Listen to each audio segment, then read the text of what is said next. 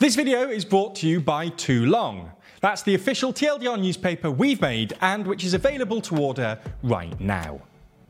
Today, a fire in the Albanian parliament, a civil war at OpenAI, and Israel and Gaza get closer to a ceasefire. From TLDR News, this is your daily briefing for Tuesday, the 21st of November, 2023. Yesterday, the Albanian opposition set off smoke bombs and started a small fire in the middle of their parliament building. In fact, this was a deliberate attempt to stop the House from voting on next year's budget. Opposition MPs piled chairs up and set off different coloured smoke bombs. As they were doing this, security in the chamber tried to keep the protesters away from Prime Minister Edi Rama. It appears, though, that this protest was not all that successful. The government passed the vote during the chaos in less than five minutes. The de facto leader of the opposition, Sali Berisha, a former prime minister, has accused the government of trying to silence the opposition in parliament. Berisha said of the incident that our goal is to bring pluralism back to parliament. Prime Minister Rama said on Twitter that the opposition brought the vocabulary and manners of the street into politics. Heightening tensions between the two, Rama and Berisha have been engaged in a public argument for the last few weeks over a high profile corruption case. In essence, prosecutors allege that Berisha exerted pressure for the conclusion of the privatisation procedures in favour of others, including his daughter's husband. Berisha was not arrested himself, as he has immunity as an MP. His son in law was arrested, though. Berisha has accused Rama of setting the prosecution against him. Rama denies this accusation. There's more on the way, but be sure to subscribe and ring the bell to make the daily briefing part of your daily routine, or just search for us on your podcast app to listen along. Turning to the tech world now, where OpenAI, the company behind ChatGPT, has been plunged into a corporate civil war over the sacking of former OpenAI CEO Sam Altman.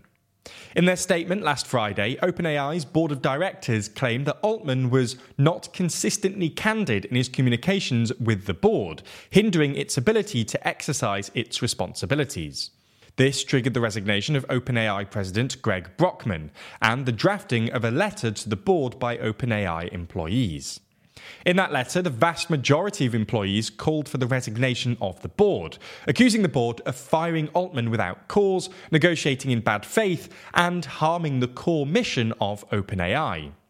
Critically, that same letter threatened the board of directors with a mass employee exodus to Microsoft, the same company that owns 49% of OpenAI.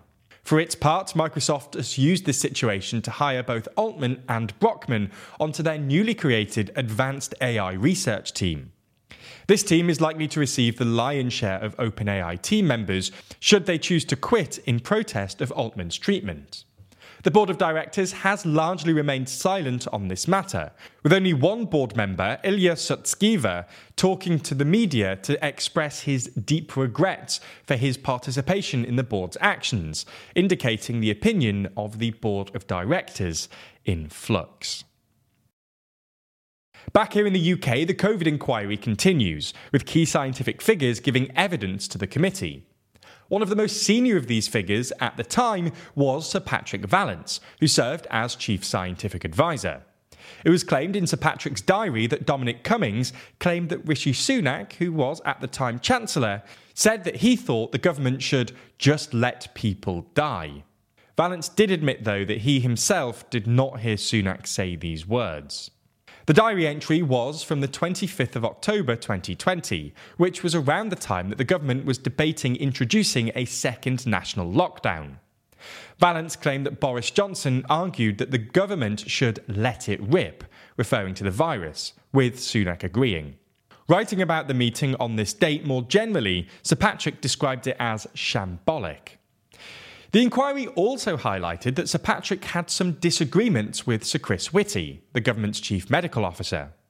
In his diary, Sir Patrick referred to Sir Chris as a delayer, as he believed that his colleague was more worried about the long term health risks associated with shutting down the country, whereas Sir Patrick believed in calling lockdowns earlier.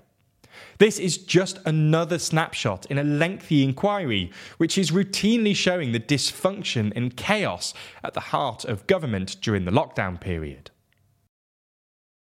Moving over to the Middle East now, where there are reports that a truce agreement between Israel and Hamas may be on the horizon. Now, it should be worth noting from the start that the current speculation suggests that such a truce would only pause fighting in the Israeli offensive. In return, Hamas would release at least some of the Israeli hostages. Rumours of such a truce have come from senior US and Israeli officials, as well as the Qatari Prime Minister. There's little at the moment in terms of timescale, though. Izzat El Reshik, a senior Hamas political leader, spoke to Al Jazeera and said that talks for a truce would still last a number of days, but didn't say specifically how long he thought it would take. President Joe Biden was also asked about whether he thought the deal was close, to which he replied, I believe so. The White House went on to say that negotiations were in the endgame stage, but refused to give any additional details. We'll update you in a future daily briefing if and when a truce is agreed. Looking to Italy now, where more than 200 gang members have been sentenced to a total of more than 2,200 years in jail. This comes as part of one of Italy's largest ever mafia trials, which involved 338 defendants. The claim was that the defendants were part of the 'Ndrangheta crime group, this crime group is the only one in the world to operate on all continents, excluding Antarctica.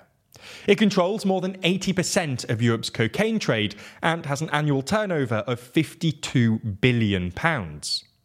The trial took three years, and the three judges in the case had to live in a safe house under police protection. It also required several dozen informants who gave evidence against the crime organisation. The most high profile defendant was a former Forza Italia MP, Giancarlo Pittelli. He received an 11 year jail sentence for being a mafia go between. Speaking about his role in the case, Nicola Gratteri, the chief prosecutor, said that if he were to die tomorrow, it wouldn't be a problem for me, and added that to live a hundred years as a coward is meaningless. Instead, I have lived as a man. In the final uplifting story today, we discuss the case of a woman who walked from Glasgow to Rome in order to raise money for Mary's Meals and Dementia UK. Geraldine McFall took around six months to walk this near one and a half thousand mile journey. She averaged about 12 miles a day and walked through the UK, France, and Switzerland. In total, she raised more than £10,000 for the two charities. Upon completing the trek, she met with Pope Francis, about which she said it was just so nice. It was amazing just to be so close to him and to get to meet him. If you want more from TLDR and want to support our journalism, consider picking up a copy of our newspaper, Too Long.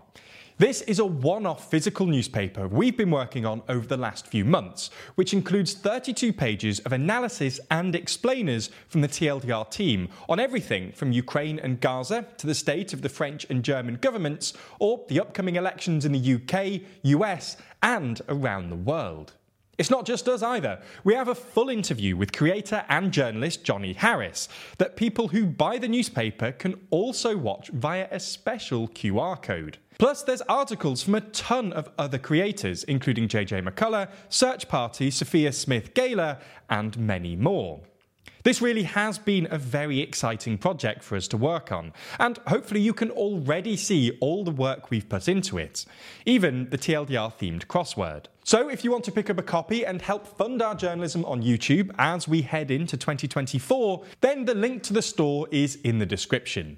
Plus, you can get 20% off your purchase this week only by using code TLDR Daily at checkout. And with a limited quantity available, if you do want one, I'd order soon, especially if you want it before Christmas. As always, thanks so much for your support, and I hope you like this silly but genuinely very good project as much as we do. Thank you.